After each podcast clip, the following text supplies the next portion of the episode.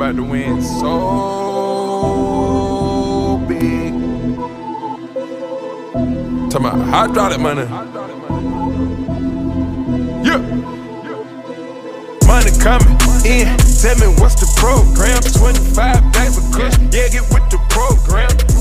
Show them want that wave, get the program.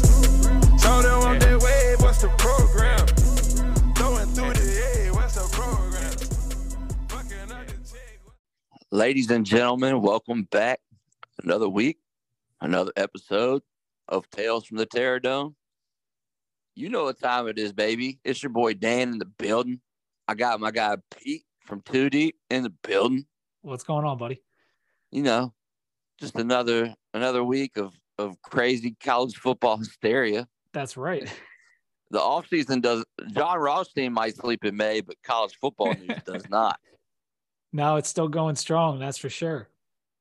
you know, we're sitting there on a Monday, you know, there's nothing really going on. People probably, you know, thinking about their week, dreading the fact, you know, they're at work, their Sunday scaries came to realization. And then about like 2.15 in the afternoon, Brett McMurphy decides to drop this bomb.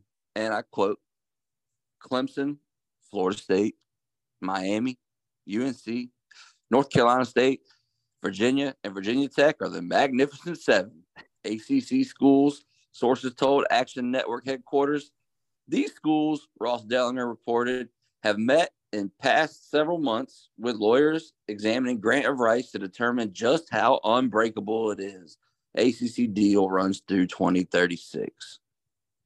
Yeah, man. And and we got to talk immediately just about the reaction after that that came down. Did what was your initial feeling when you saw that?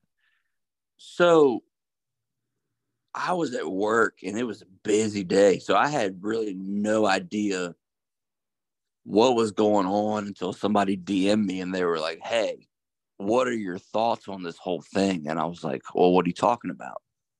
And they were they sent me the link to the tweet and I was like, Oh baby, we might be cooking. Like and Yeah. like obviously it's exciting because you if there's going to be a realignment you know you would want to be proactive in the fact that you're on the front line of that not getting left out you have a seat at one of the big tables because otherwise it's kind of spooky Yeah, no, that and that's number one. And that's the text that I was getting from friends and stuff is just it was the first time we've kind of seen our name in a little bit of realignment news. And in a lot of ways, like one of my buddies was like, Hey, we might not be left out finally. Like that's what because that's the way it's felt is that everyone in the ACC, um, outside of maybe Florida State and Clemson, isn't worth anything and and is going to get left behind by the Big Ten and and the SEC. But this was the first time we kind of saw like hey maybe we got a chance to stay relevant and that they're actually they're actually talking about this. Like we all know that this is a problem the money gap and whatnot. And now it seems like the ads are acknowledging it publicly. Yeah man it was uh and it's always interesting that whole i guess that that narrative on twitter that that Whit doesn't really care about football. He's an olympic sports guy you know uh non-revs are his thing came And from a you see- basketball school and now he's Yeah. got us as a basketball school yeah yeah yeah Yeah, then you see the tweet, it's like, what Babcock is like helping lead this charge. And you're like, you start seeing the quotes from him, and it's basically like, that's not the case at all, which is typically, you know, Twitter being their bag with the loud with the loud and wrong.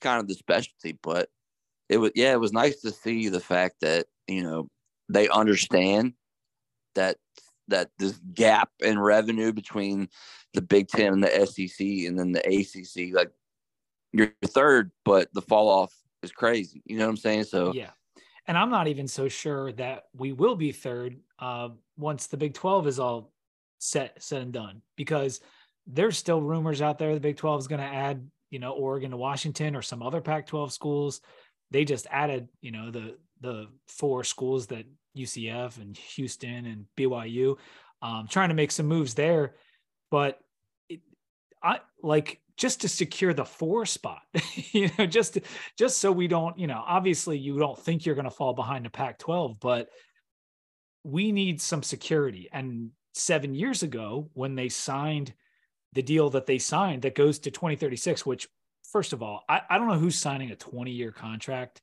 uh, with TV money locked in. Like that just seems absolutely absurd to me. I don't know how that even happened because it this was 2016 that they signed it. So it's seven years ago already, and it still goes to 2036.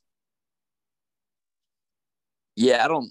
Yeah, uh, in a world where it's an ever changing market, like weekly, daily, hourly, the fact Cable, that you would sign a, everything, yeah, a 20 year deal with regional sports networks, all that, like it just felt like the biggest fumble of all time.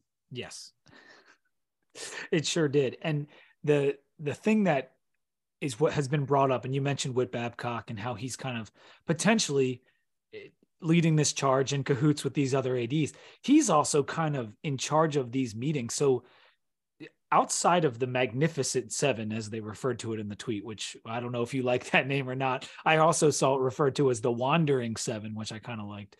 Um, there are six ads that are running those meetings down in amelia island and Whit is one of those. And that includes like the wake ad uh, maybe Syracuse and Clemson and FSU ads were also part of the the group of ads running the meeting. So within within the meeting and the Magnificent Seven, there's also a crossover of the six ads who were leading the meeting who, you know, were speaking the most. Um, but it led to a lot of different conversation, and I'm not exactly sure what you want to get into first here. Man, it's just it's a lot. It is a lot it's exciting. Do you want to go into like uh, the options? Like, what are the, what are the ACC's options at this point? Say, you know, just from what what could happen. Do you like what in your mind? What is what is likely to happen? What is um, an option you see as best for Virginia Tech? I I feel like I tweeted if I felt like the ACC could be sustainable at this point, I would be all for it sticking together. But the media deal is so bad that every year I think that it's going to get worse. Yeah. So I don't think it's going to last.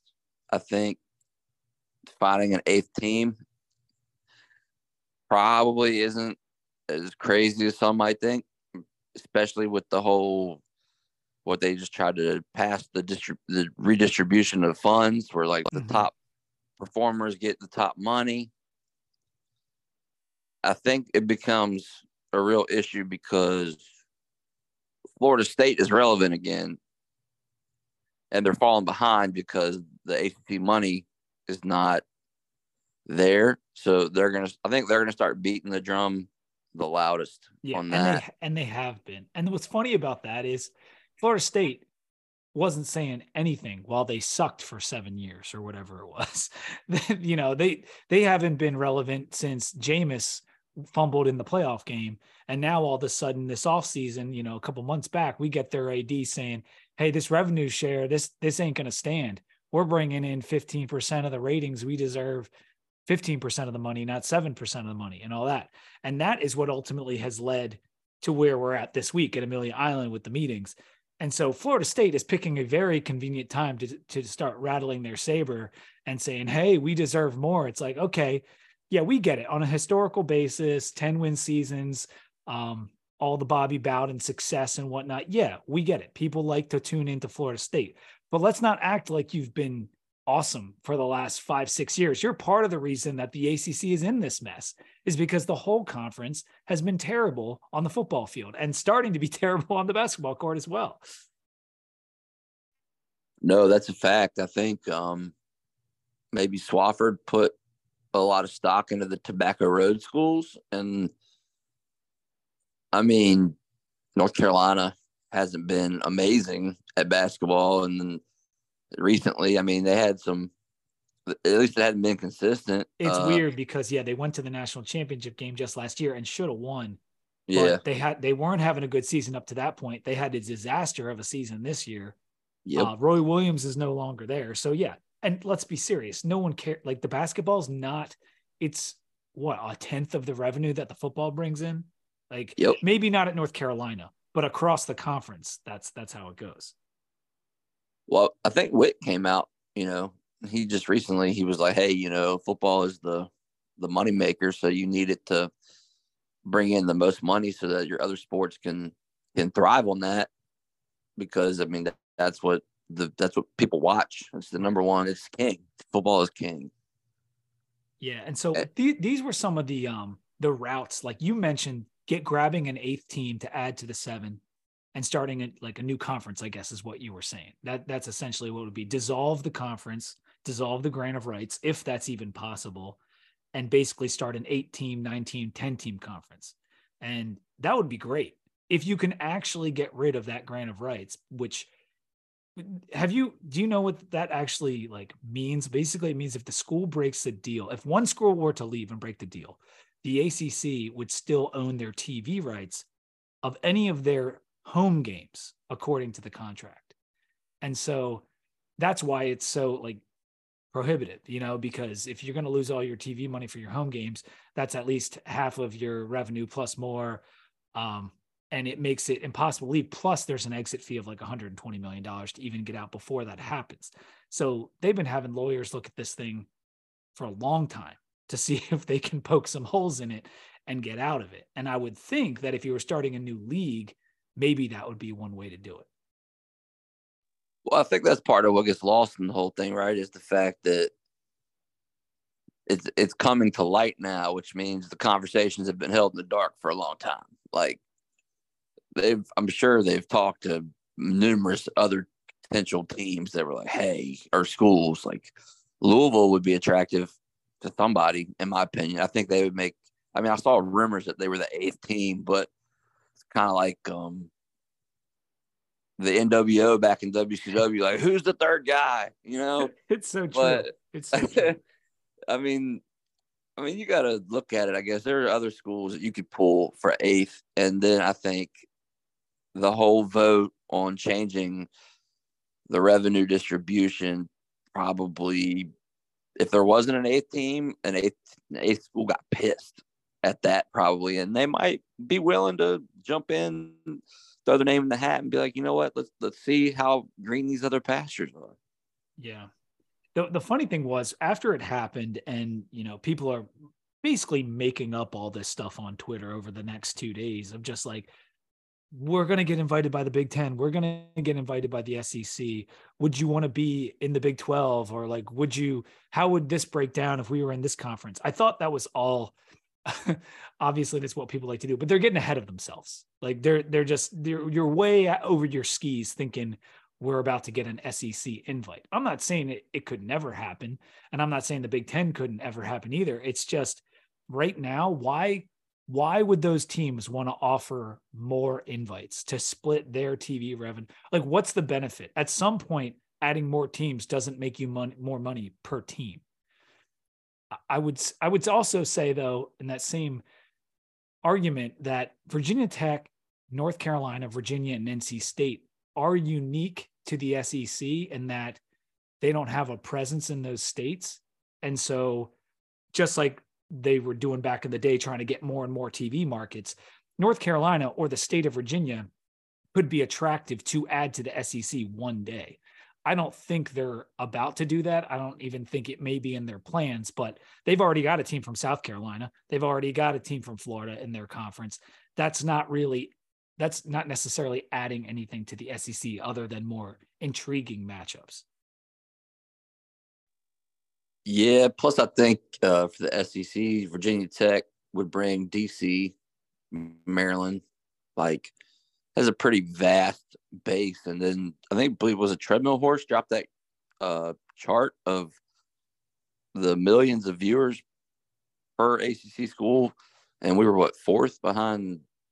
Was it Clemson, FSU, and someone else? Yeah, and and that stuff is great, and I I love seeing that kind of thing. However, I take it all with a grain of salt. To like re- like these the only people that really know those numbers are the administrators and and the TV people that are making these deals.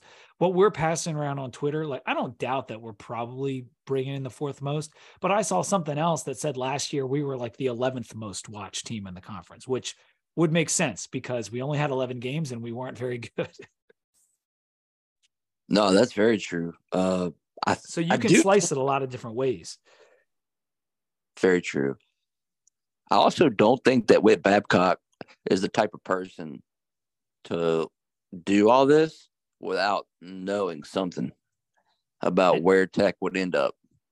And that is fair. And he actually had the most candid comments of just about anyone coming out of those meetings. I don't know if you read the David Teel article, but he was pretty open about, hey, what am I supposed to say? If I if I say that we're looking elsewhere, then I'm going to piss off all the people in the conference. If I say we're happy where we're at, I'm going to get yelled at by the fans for not doing anything. So it, it's he he was very kind of like open about what went on and what he did say, what I liked was that the report coming out was kind of a shock. And I think he said it like hit us upside the head that that report came out about the Magnificent Seven, but it was the reason that they were able to talk more openly and have the conversations they needed to have this past week. yeah. Plus, uh, what got lost in the whole thing was uh, the one dude. I don't know how credible he is though. When he tweeted about was it the Boston College AD was yelling at the Florida State AD, and the Miami AD had to step in, and it reminded me of that meme of the of the ladies like scream crying, and then the cat like hissing back at them. Yes. That's what it reminded me of. and and I do agree with you that Whit is calculating. Now he has made some missteps, most notably the uh, the Fuente press conference that we're all well aware of when when the buyout dropped and we said we were keeping Fuente. But for the most part, he's gotten big stuff done uh, in clandestine manners before, and so you're hoping that something is in the works. But the more and more I read about this grant of rights and the amount of people and time that has been taken to look into it, it kind of seems like if it was something that people were able to get out of, that they might have done it already. Um, that being said, you have to have a place to go if you're going to start that legal battle. And I'm not sure that there's a clear landing spot for a Clemson or Florida State right now. As soon as they get the invite, they're going to entertain it and, and maybe run with it. But not only do you have to figure out how you can get out, but you have to figure out where you're going. And if there's no clear place to go, you're not going to start the process. So I don't think any contract is, you know, uh, not able to be ripped up in some way or another. You got you got to figure it out. And I'm not sure what that is. They're, they're what they're doing now, and you mentioned it was the revenue share. Yeah. Um Yeah, man.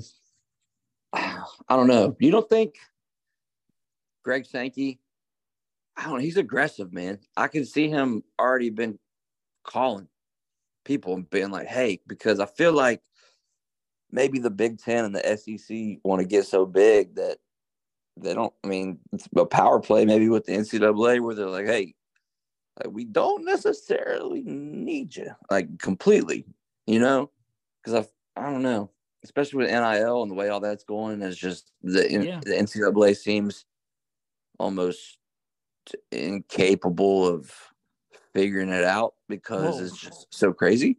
Yeah. Yeah. And one of the best things that could happen to us is, I think, that seismic change where the Big Ten and the SEC basically lead this revolution of like, all right, we're taking the P5 and we're breaking off.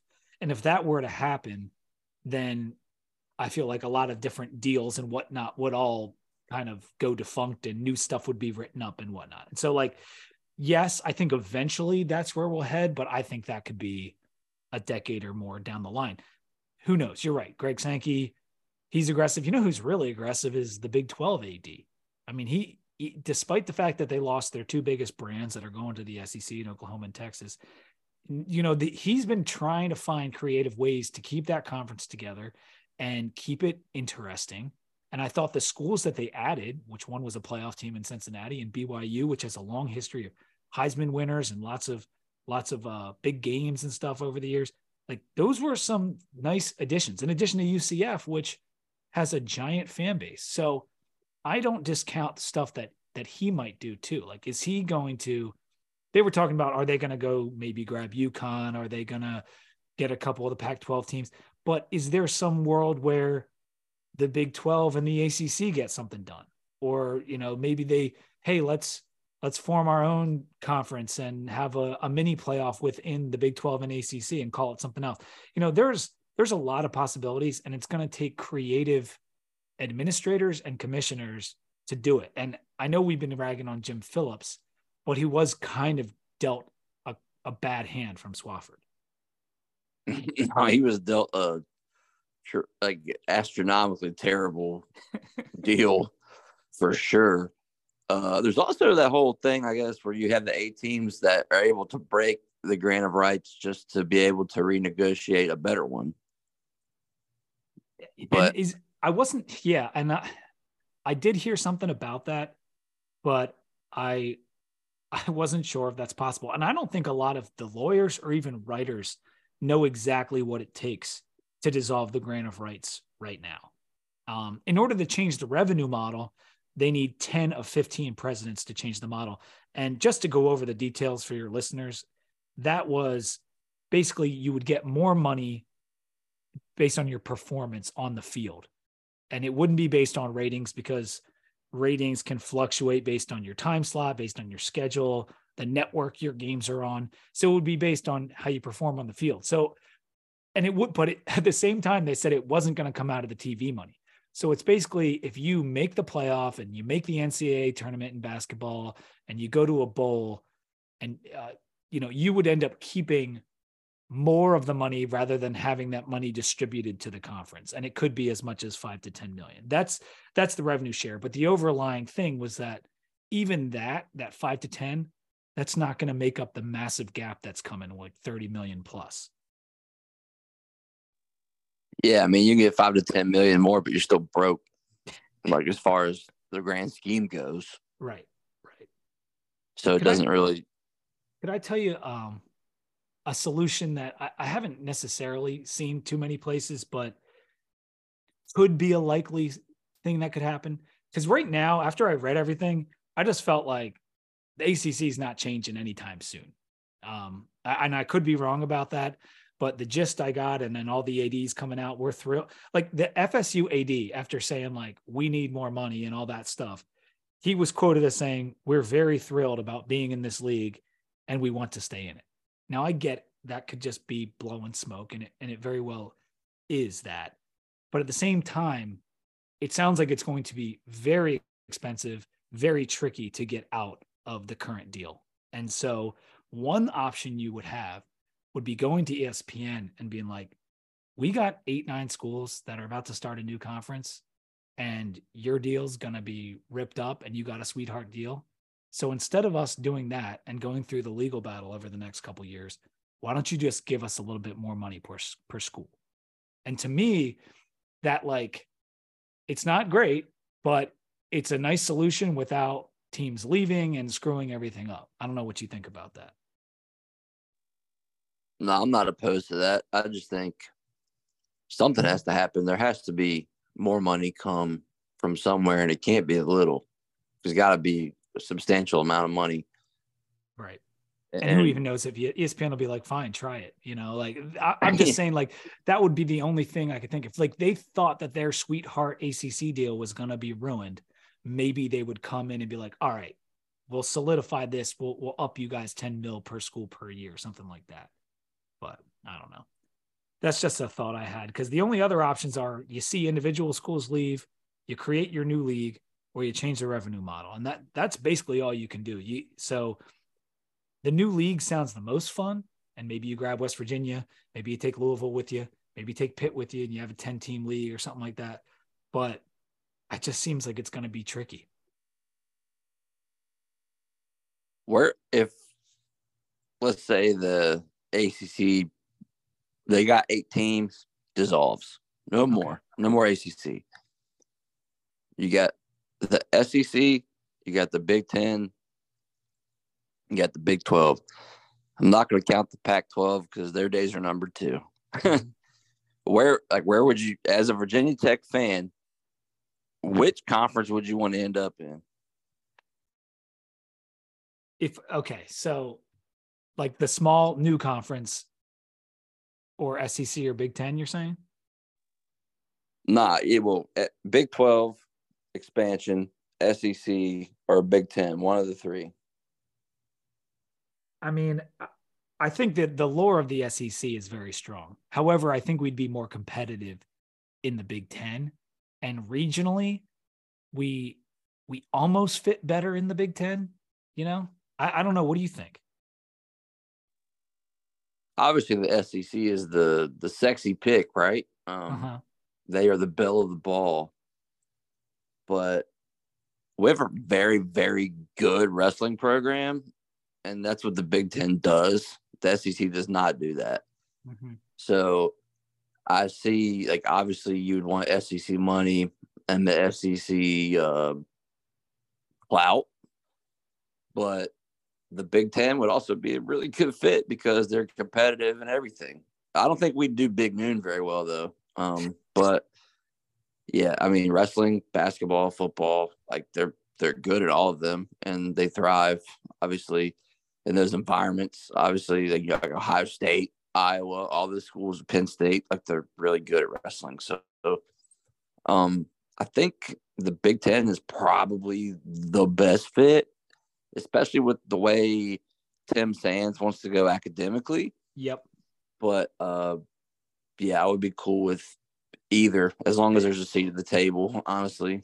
Yeah, I mean, no, obviously, no one wants to go to the Big Twelve just because you don't want to have to play Kansas and Kansas State and Iowa State and and travel nonstop, go to Lubbock and all that stuff. You don't want to do that. But the Big Ten academically, as you said, aligns with what all the academic types within Virginia Tech would want. And I do believe that you have a better shot of playing for a championship in the Big Ten than you do in the SEC. I mean, I don't think that's really a big debate. No, it's not. And I, yeah, I think it's the best of the best of the both worlds, you know, in the Big mm-hmm. Ten. Like Whit gets his sports and his prestige and his money, and Tim Sands gets his academics that he wants. And I think it, I think it would be a, a good marriage.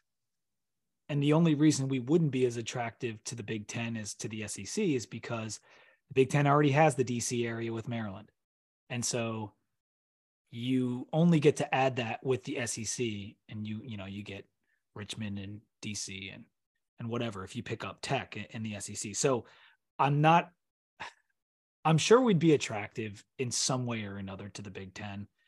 Um, but I don't know if it's more than Oregon or more than Washington or or more than UVA. Like I, I really don't because UVA has that those academics that are just like at a different level, like your Purdue's and Indiana's and Michigan's, you know? Well, that's the interesting thing, right? Like what happens there because Whit and Carla seem to be working together. Yeah. So would we be a package deal? You get us both, or would we split conferences? What would Youngkin like? What would the governor say? Like, you know what I'm saying? Like, there's yeah. a whole thing about like what would the state public schools, you know? Yeah. What what what do people think? And fortunately, Dan, and and unfortunately, this is not a problem we're going to have to deal with anytime soon because the Big Ten, uh, I don't think is coming calling uh, anytime soon. Uh, I did want to like, I did like the fact that through all of this, you kind of hinted at this. We admitted we have a problem, and that is the first step to solving the problem. And a lot of people, after seeing all the news this week, are just like, ACC's dead. This is this is the beginning of the end I'm not so sure that's it, but it does start the conversation of like, all right, we got to figure some stuff out. We got to start monetizing the ACC network. We got to get some advertisements on the jerseys. We got we got to do anything we can to make some money. No, that's facts. But I, I do think we are at a crossroads here. Either fix it or lose it. It's going to be one of the two. Yep. Yep. I agree with that.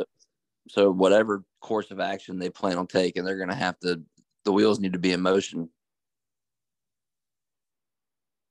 Did you want to get into anything else? You want to? You have any more commentary on that? on the uh no nah, i mean it's just you know may may content for the for the timeline and it was fun and interesting and exciting but like you said i mean season's going to roll around we're going to be playing in the acc at least for even even if you broke the grant of rights and you know you you, you got the bid for a new it would still be a couple years so right, right. nothing's really changing i mean i think everyone would love the the home games you would get at Lane Stadium with either the Big Ten or the SEC. Uh, it would be a hell of an environment for sure.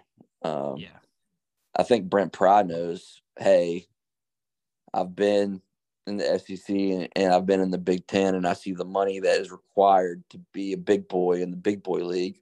So we need to continue to increase that like you know revenue stream coming in regardless of where we are yeah there's there's and, no doubt about that and Whit seems to really be on board with that contrary you know so it was nice to hear him come out and say it just so the back and forth on twitter can't really continue like Whit obviously knows and he's aware and he cares so well, congratulations sure. and make some the, money the reach for excellence campaign that they started a couple years ago was all about building a nest egg of donors year in and year out. And he's done a really good job with it. It was like a $400 million initiative. And I don't know if that was due to some of the stuff he saw coming down the line with all this, but he know he's a, a fundraiser, right? Like that's what Whit is is known to be. And he's done great with the drive for 25 and you know, we'll see what Mahul and, and the Reach for Excellence campaign does next, but we are trying our damnedest, it seems, to raise money um, for for this type of endeavor. Um, it sucks that we're le- getting left so far behind on the TV side of things and with our conference, but we're doing everything we can to stay relevant from what we can control at this point. Just one one last thing about the grant of rights, and uh, I saw a funny thing about Miami. Someone was like, "All right, so Miami, we leave, we pay the 120 million. This is from a Miami fan and then we play all of our games at neutral sites or away for the next 10 years so we don't have to pay the tv rights and could split the split the profits uh, with the teams in the conference that we are now playing in without having to pay out any money to espn and i thought that was absolutely hilarious i mean yeah uh, well there's plenty of big stadiums in Florida that could technically count as a neutral site, right? So right, right. I just thought it was very creative because they don't have a good home field advantage anyway. I was going to say people don't go anyway, so right. No, it was hilarious. You could play on a green screen; nobody would know. uh, did you want to talk about our football team at all? Maybe some recruiting or spring football or anything? Yeah, man, I haven't I haven't been on the mic talking about uh spring shenanigans. Uh you know, it's been it was good. Our live pod at Sharkies went really well. I was, yeah, was impressed. Fun. I felt like everybody got good engagement across all of our platforms because I was looking at the numbers. I won't get into those, but like they were good, especially considering the same episode was spread across like four different brands. I feel like everybody, you know, did well. Uh, the, there were people at Sharkies, the turnout was good, whether they were there for us or not. I mean, they seemed to like it. Nobody complained. I didn't see any grimacing or growling or grumbling. Um, no, man, I think the I think people there were having fun, and like like you were saying, it was well received. Definitely a lot of engagement, a lot of uh, pats on the back for everybody and whatnot. But it was it was a blast, and I can't wait to do it again with the with another group of guys next year or whatever. But it was it was a lot of fun. No, that's a fact. And the actual, you know, spring game itself, the weather was perfect. Uh, I made sure I had sunscreen in my pocket so I didn't get roasted. Uh, it was it was great. Um, the team, Grant Wells had that that that fu energy, man. That he was playing with that. I know y'all brought somebody in, and I've been hearing the noise. So let me let me show you what I can do. He looked sharper, more in rhythm. Uh, I think he definitely made it clear that it's his job to lose. So He he did. Um, just like last year though, with those two long bombs to Kaleb Smith in the spring game, there wasn't a whole lot else in the game. So that's kind of all we saw and had to go off. And we're like, all right, this guy looks like he can play a little bit. And then the season came around and it was an utter disaster. I don't think this will necessarily be the same as that, but uh, two things are true. One, yeah, I do think it's his job to lose. But two, I worry that all that accuracy and those nice throws to the sideline we saw in the spring game are going to be left right there in the spring game. Yeah, I mean, it's a very rational fear uh, because we saw it already. um, but I'm hoping is different. I think at least there's people behind him that you could throw in there to go compete that make it uh, less of a like dire straight, I guess. Yeah. Because you're like, you know, we didn't see Drones with the first team, so we don't know like what it looks like. Uh, Pop Watson won't play, but I mean, dude was balling in the spring game. He was the talk of the town. And he's two injuries away from playing. So after, yeah, no, after after those other guys left, I mean, he's he's next up, man. So he's got to be ready. The, the interesting thing you said there is we have other guys. Like last year we had Jason Brown, but if if Wells say he starts the year as the starter and he plays just as poorly as he did last year through the first couple games, he's most likely going to get benched this year. He's not going to get the full run of the season like he did last year. Oh no, that's a fact. Uh, he's not. The leash will be shorter for sure, mm-hmm. um, and it should be. But you know, he made me eat my words in that that pre spring game panel. So, um, which is good. I would rather eat crow and have you know success because that's what we all want. Uh, and I don't think what you said was necessarily wrong because I think what you said was Ali Jennings didn't come to Tech to play with Grant Wells, something something to that degree. Mm-hmm. And that's probably true. that is right? probably 100% true. So you weren't wrong. But I don't think Ali Jennings expected Wells to maybe improve as Tyler Bowen took over the quarterback room. And maybe Ali Jennings didn't anticipate Kyron Drones taking a little bit longer to get his legs underneath him at a new school. Now, in four or five months, that's a long time to a kid as old as Kyron Drones. He could come back in the fall and look amazing. I mean, it, that that could happen. That now that he's had the system installed a bit, but yeah, Grant Grant was impressive, and maybe he was feeling that heat to your point, and decided, all right, I got some weapons. I'm going to show what I can do.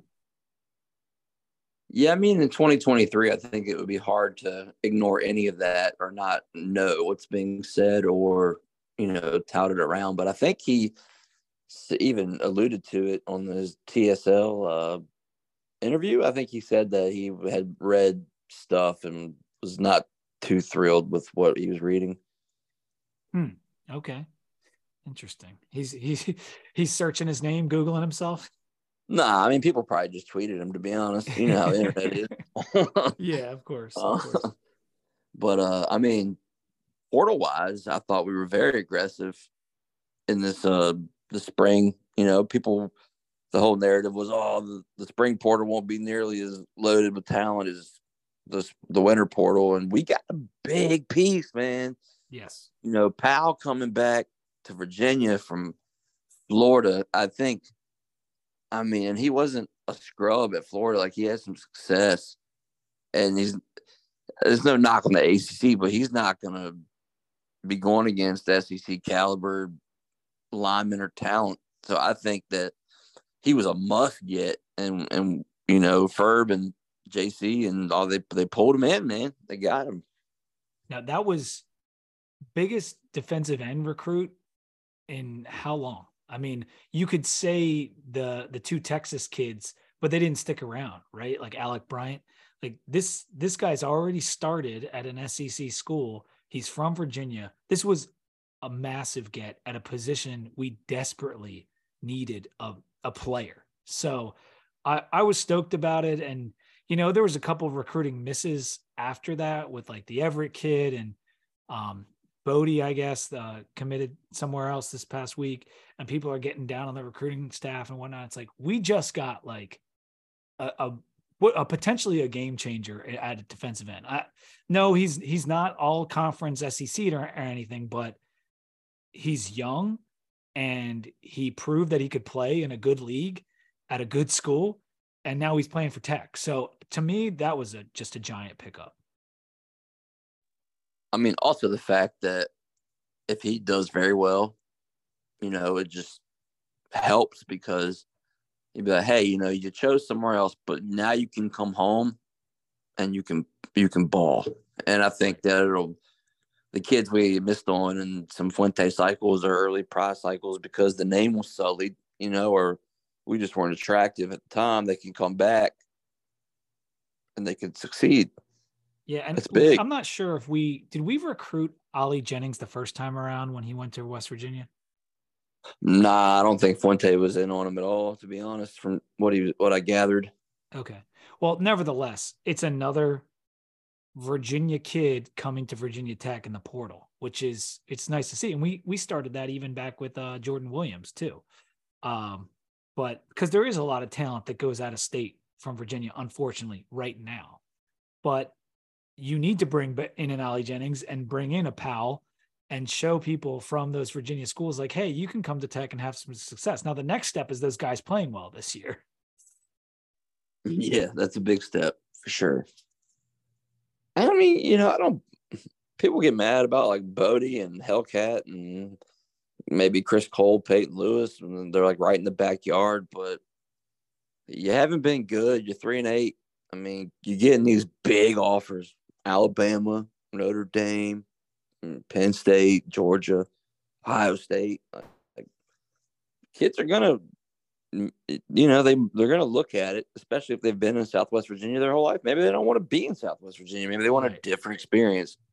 It's just it's a different factor. It's not as cut and dry as I think people would like it to be. When when people on the message boards or Twitter are bitching and moaning when we lose a guy to Ohio State or Clemson or you know any of those other blue bloods that have been kicking ass for the last decade, like what do you want, man? Like I, I don't know what to tell you. Like we, you're going to lose recruits to Alabama. Like occasionally, that's just going to happen. Um, and there's there's not and and honestly, if we're going up against Alabama and the kid does pick us, like I would be shocked, shocked every time. yeah, well, that was kind of the thing with Everett, right? You got an offer from OU. Why would he not take it? Like right. if it's like a legitimate like offer, like you can come in here and they're not really offering like, oh yeah, you can come play for us in the transfer portal. Like if they offer you in the portal, like they really they do want you. You know what I'm saying? It's not just like, oh come come be some depth for us. Like he's gonna come in, he's gonna have a legitimate chance to play at a premier football school. And not only that, it's not not only is it a premier football school with a long history, it is a premier offensive lineman development school. Like they've done really well with offensive linemen at OU over the past, you know, 10, 20 years. No, that's facts. I mean, you wonder why like, people are like, why do kids, you know, Penn State, Penn State, Penn State? You see how many kids they put in the draft early. Um, right. Not really a, and they're only maybe five hours from home for yeah. some kids. It's not that bad. That's the one, yes, because well, and it's not the same as Ohio State or Clemson or um or Bama. Like when you lose a recruit to Penn State, it does hurt more because it is regional and they are not the powerhouse with the national championships in recent history. You know, they haven't won a national championship since 1986. And they had the end of the JoePa cycle, which wasn't very good. And then they had the Bill O'Brien years after the scandal, which were just mediocre for a while. And now Franklin's got them up and running. Pry was responsible for a lot of that recruiting wave getting started, you know, with James Franklin. And so I was always hoping once Pry came here after a couple years, he could kind of recreate that and we would start keeping those guys. So slowly but surely, I don't want to see the top five Virginia guys going to Penn State. That's the one that that does hurt me. I want those guys to come to us. No, yeah, no, one thousand percent. I agree with you. Um, starts with W's, man. The you got to win some W's. games. get the W's because the staff is diligent. They're very diligent and aggressive with their process, and the kids seem to to like them and their surge in, in late November, early December before signing day is incredible. Their aggressiveness in the portal is is great. It's what you want to see. Get the W's. Kids will come. That's why when the big recruiting argument started on Twitter, I said location is a cop out because if you win games and you put kids in the league, they're not going to care as much if they're in Southwest Virginia or if they're in, you know, LA. Like it doesn't matter. Like win games, put them in the league. Don't be a piece of shit, and kids will come play for you. You know what I'm saying? Like, dude, we you, had you'll get them. Yes, because I know I know it's Frank Beamer. It's a different era. It's recruiting seven five seven when it was untapped and all that stuff. But like there wasn't even like what was it the 460 bypass or whatever? Like the highways to get to tech didn't exist in the late 90s like i don't even think it was before i got to school they hadn't even put them in yet but just before as i was coming into tech. Like and kids were still getting their ass there and playing football at a high level. Like it was so hard to get to blacksburg in the year 2000 and it didn't matter No, that's facts. I mean, you know, it's changed a little bit. There's the whole like Hudl and stuff like that makes it easier for and Twitter makes it easier for coaches everywhere to see kids now. But I just, you know, I think that you know, Brent Pry, he knows. Pry gets it, man. I wanted to drop that one on you so bad. Pry gets it. Um, but uh, he does get it. And it's a matter of it is a matter of time and winning a little bit with what you have and building some momentum. Because right now, even with the nice portal pickups, we do lack a little momentum. That's why this season, you know, you look at those first four games of this upcoming season, not to to totally derail this into what's coming up next year, but those are four winnable games at the front of your schedule. I'm not I'm, I'm not going to sit here and say we're going 4 and 0, but if you did go 4 and 0 or even 3 and 0, it, the momentum that that would create would work wonders on the trail, if you ask me. Oh no, that's facts, man.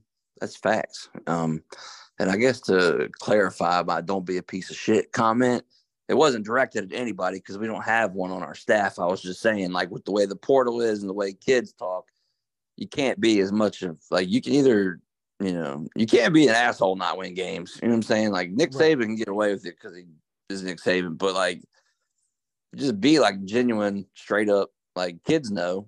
So like, it, uh, it just is just part of the equation. Absolutely, man. I agree. Well, hell, Pete, I appreciate you, man, taking the time out of your day, bro. Come on here, talk to yeah. me about this, all this craziness going on. Dude, I, I, you know, I love to talk about VT football, whether it's directly related or kind of related with the ACC stuff, dude. I'll do it anytime. Yeah, man. Hell yeah. No, always a pleasure, my man. Always a pleasure. All right, bud. Thanks for having me on. I'll talk to you soon. Yes, sir. Go Hokies. Peace.